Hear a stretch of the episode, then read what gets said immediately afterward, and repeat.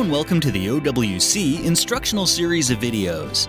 In this installment, we'll show you how to install a SATA optical drive in the OWC Value Line optical enclosure. We've already gathered our materials and are working on a soft static-free surface. We are now ready to begin.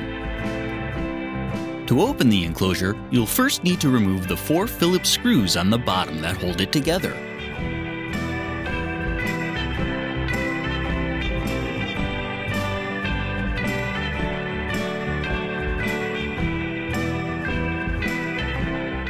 You can then flip the enclosure over and lift the top off.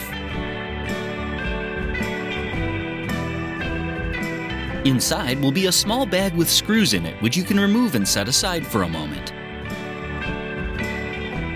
This enclosure was designed for optical drives that are 17 centimeters deep or less.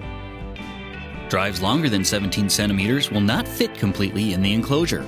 For these, you'll want a deeper enclosure, such as the OWC Mercury Pro optical enclosure.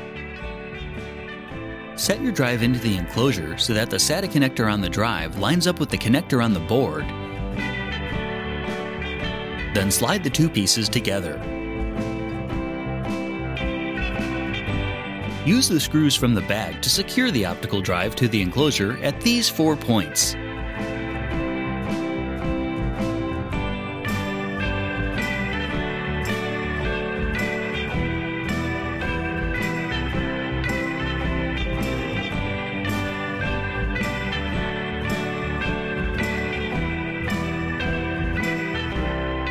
You can now set the top cover back into place. Then flip the unit over and secure it with the four Phillips screws you removed earlier.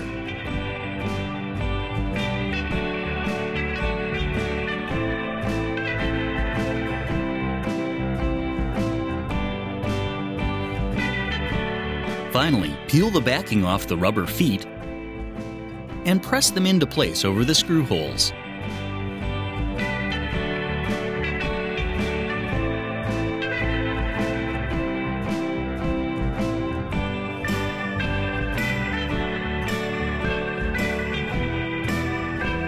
Your OWC Value Line optical enclosure is now ready to use.